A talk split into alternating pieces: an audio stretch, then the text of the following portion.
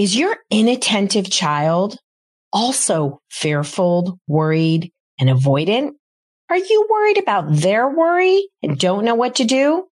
Well, listen to find out just exactly what to do.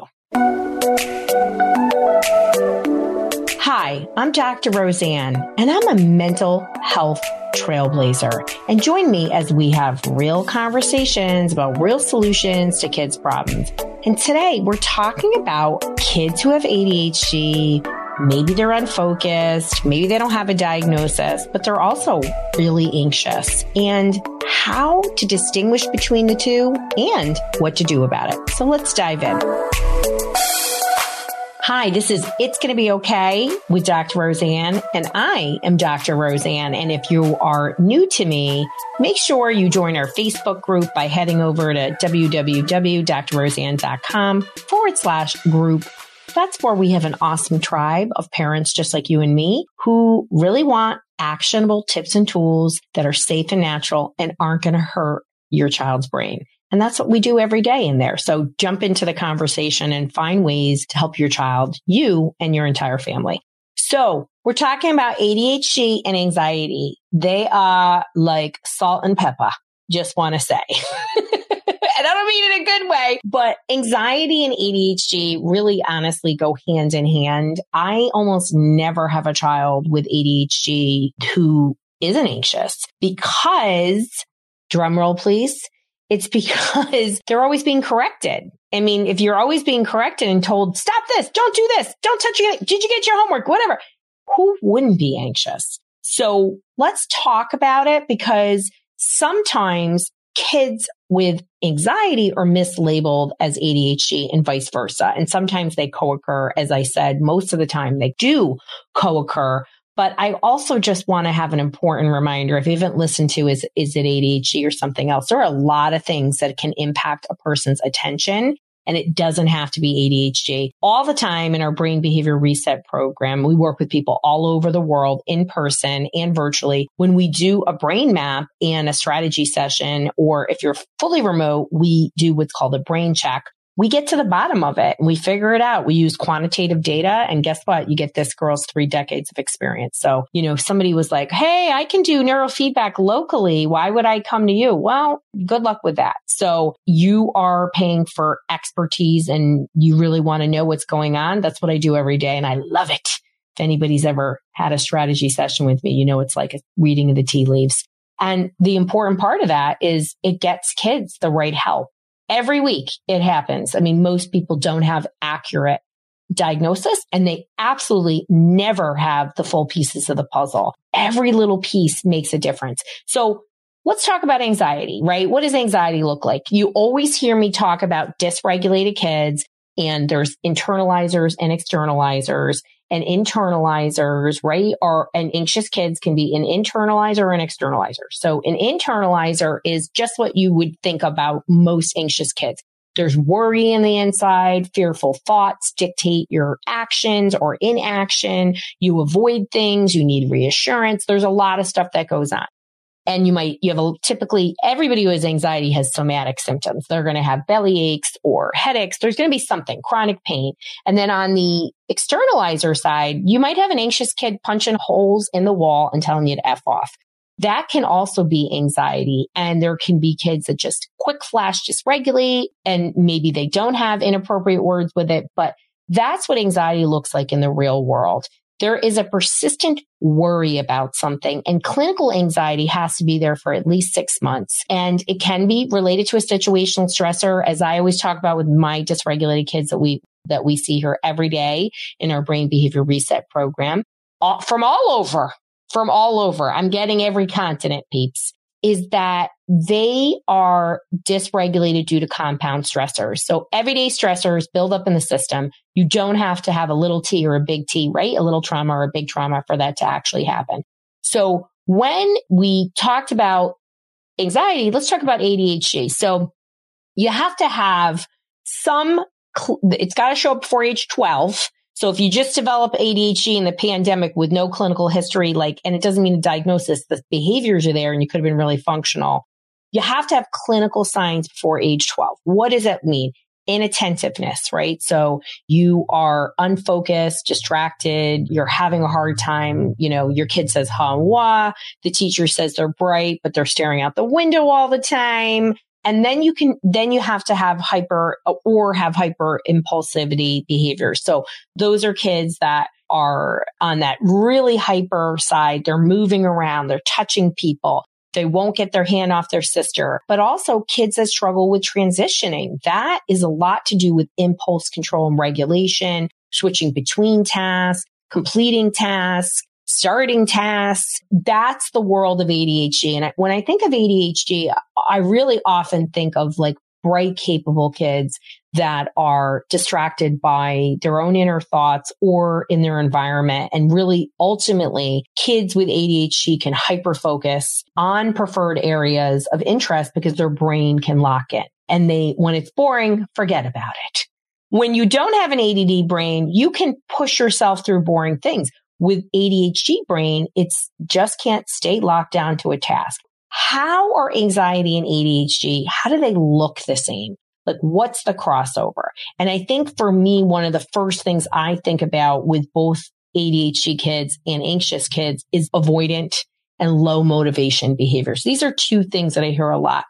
So avoidant behaviors are kids who are anxious, avoid things that make them anxious. Kids with ADHD, different sources, but on the outside, this is what you're seeing. But kids with ADHD, they're avoiding things because it's hard or the brain isn't stimulated. So you're seeing that. And then motivation, again, I hear that word a lot. So the kids are disinterested in things. Avoidance may be behind it. And in case of ADHD, lack of interest, right? Because they're like, oh gosh, I'd rather do anything but that one thing, whatever that is. And it's so unique. These are unique to each person. However, anxious people are going to really avoid things that cause distress for them. And that thing that causes distress might be unique to them. My son's going to be doing algebra and I'm like, Oh my God, stress me out even talking about it, you know, but somebody else, you know, they might love it. You know, Chris Hodge loves it. Papa Hodge, you know? So some of the others, there might be a fear of socialization in both anxious individuals and kids for the ADHD. Different reasons why somebody with ADHD might not have been successful. And so they avoid it. And somebody with anxiety may or may not have been successful, but are afraid to do it because of fear of success. Ooh, I hope that was an unlock it moment for you. Both individuals with anxiety and ADHD tend to avoid group dynamics. You might have them avoiding clubs. You might have them avoiding sports. I constantly hear this a lot from parents there's an uncomfortableness. They're already struggling within themselves. That may be a problem. Both people with ADHD and anxiety have difficulty staying focused. So somebody with ADHD, parts of their brain, particularly executive functioning regions, are not able to sustain attention long enough to do tasks somebody with worry has intru- worry thoughts. Um, OCD is intrusive thoughts, but that occur more than an hour a day, but they're thinking about something else other than the task and it's worry based. From the outside, I'm going to tell you in a classroom, these kids can look identical. And with today's stressors compounding within the nervous system, anxiety is often missed. So I like, this is why this is a big conversation. Plus we already talked about this. Most kids with ADHD, because of the constant cor- correction and difficulty with my next common characteristic, low self-esteem, you really start to see that these kids struggle with how they feel about themselves and they avoid tasks. The focus is, is different for them. I mean, feeling good about yourself means you have no limits. Let me say that again. Feeling good about yourself means you have no limits. When you are super competent and you do not feel good about yourself, you limit yourself.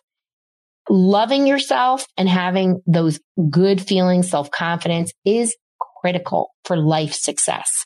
We don't want to dive into the emotions. Like a lot of my ADHD people, their families come to me because they're not doing well in school and they sort of disregard some of the other things because we're so hung up on the grades are the benchmark of mental health. Listen to that episode if you haven't. And I don't mean that to shame you.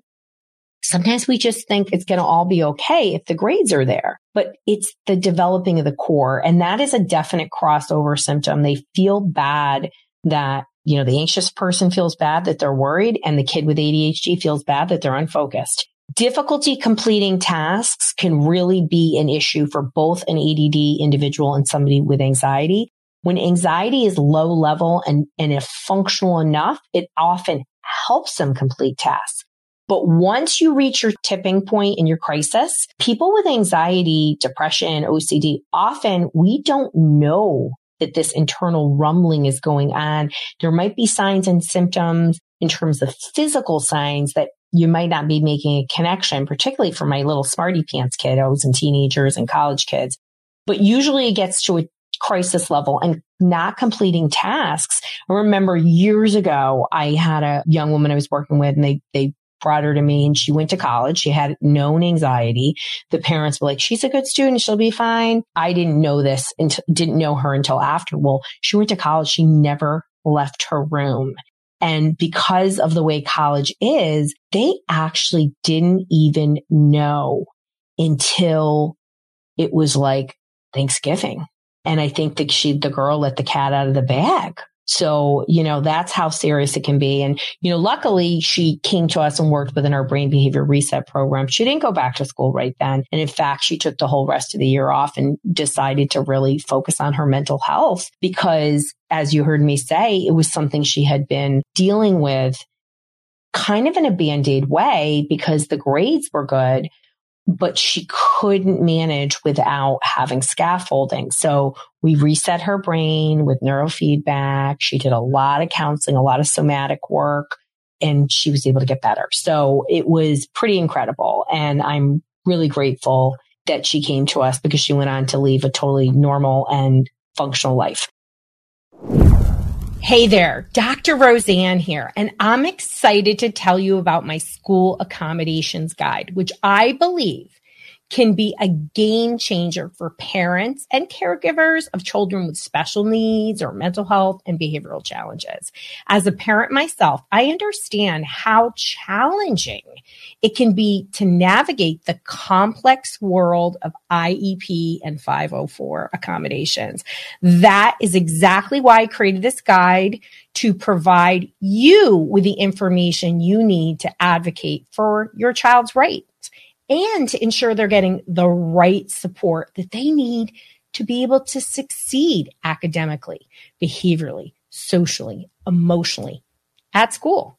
I've done the work for you and you have accommodations for over 30 common issues that affect learning. This 80 page guide, you're just going to have a directory that you need to flip through and find exactly the right modifications and accommodations that your child needs. I'm passionate about helping children and their families, and I truly believe this guide can make a difference in the lives of those who use it. That's why I'm offering it completely free. So if you want to make sure your child is getting the best possible education and support, head over to www.drroseann.com forward slash 504 to download the ultimate school accommodations guide today. I can't wait to hear how this helps you and your child. How are anxiety and ADHD different? Well, obviously, the source of the difficulties are completely different. So it could be the, the, the brain functioning is different. How the brain looks on a brain map is different. The patterning, somebody with ADHD, right? And so a lot of times people come to me and they want to know. I want to know what is actually going on. Um, that's what happened to me this week. Somebody came to me and they were like, I want to know what's going on. Have a ton of just bizarre diagnoses. So my little thinking cap goes on and, and this is where all this three decades of clinical experience, over 10,000 brain maps, all the diagnoses this young man had, and he had a shut down life were all wrong, like a hundred percent wrong. And so, but anxiety was always there for sure. And they did a lot of kind of band-aiding things in order to help him. And attention problems were waxing and waning throughout that time. But in that brain map, you're literally able to say, well, this is the problem. It really was anxiety and not ADD. even though they had believed that it was ADHD his whole life. So it's really helpful to understand what those sources are, but they do look different in the brain. And with a QEEG, you're able to just see it. And not everybody can interpret brain maps. If you heard me talk, less than 10, 2% of practitioners interpret their own brain maps. And I'm one of those, one of those nerdy ladies. Early onset. So, you know, they, they are different because with ADHD, you're going to always have an onset before age 12. Even if it's not formally diagnosed, you go back, you connect the dots, it makes sense. But with anxiety, it can show up at any time. Now, anxiety, the average age of onset is age six. So that is shocking, but very accurate. So the first signs will show up. The physical symptoms of both of these clinical issues can look different. So if the ADHD child is starting to show anxiety, obviously you're going to see similar kinds of things, belly aches, headaches, pain. That is very common in anxiety. Whenever I meet anybody of any age who has anxiety, I say, put your hand on your place of your body that you feel the anxiety the most. A lot of times I get it on the chest, the head. I've gotten it on the back of the knees. Like it's so fascinating where it shows up for people. But kids with ADHD, the physical sides, right? If you're impulsive, you're going to have a lot of injuries, a lot of sensory, a lot of pushing, a lot of touching. The physical parts of it are going to look different. You're going to look for a different pattern. And really ultimately in the end, you know, if you are unsure if your child has both anxiety or ADHD, they probably in reality have both. But many kids, just like the example I had, this is somebody that really was very anxious. It got misdiagnosed as ADHD because the level of not being able to focus. And also a lot of my anxious people could have dyslexia and learning problems. Um, and they get missed all the time. So look at what the sources are. My top takeaways are dig in at whether you want to come and work with us in our one to one program, but you really have to decide what is it? How do I get to the bottom of it? And I really am a fan of QEEG. You want to do lab work. You want to check to what it is, but you can't get the right help if you don't have the right path. And if you think it's something else and that treatment, and I also caution you very strongly, a lot of my kids get diagnosed, misdiagnosed with ADHD that have anxiety. They get put on ADHD medication and Oh my gosh, it can be a nightmare. The level of agitation. I've had kids have psychotic breaks. I've had all kinds of things. These medications are dangerous. Please listen to those episodes, read the blogs. No shaming and blaming, education. But if you are unsure whether your child has anxiety or ADHD, get to the bottom of it parenting is really hard and there are a lot of ups and downs, especially when you have a kid who's unfocused and anxious and you don't know why they are. So in today's episode, we unpacked some of the differences between the two. And I hope you got a lot of clarity because it's all about the right solution at the right time in the right order. And you can really make changes when you know what path to take. So you already know it's going to be okay when you take one step towards the right solutions.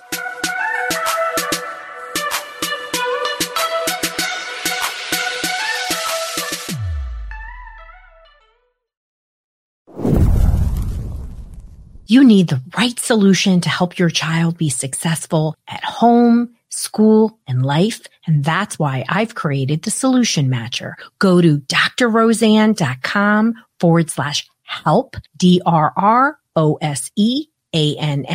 forward slash help to get the right solution for where you're at.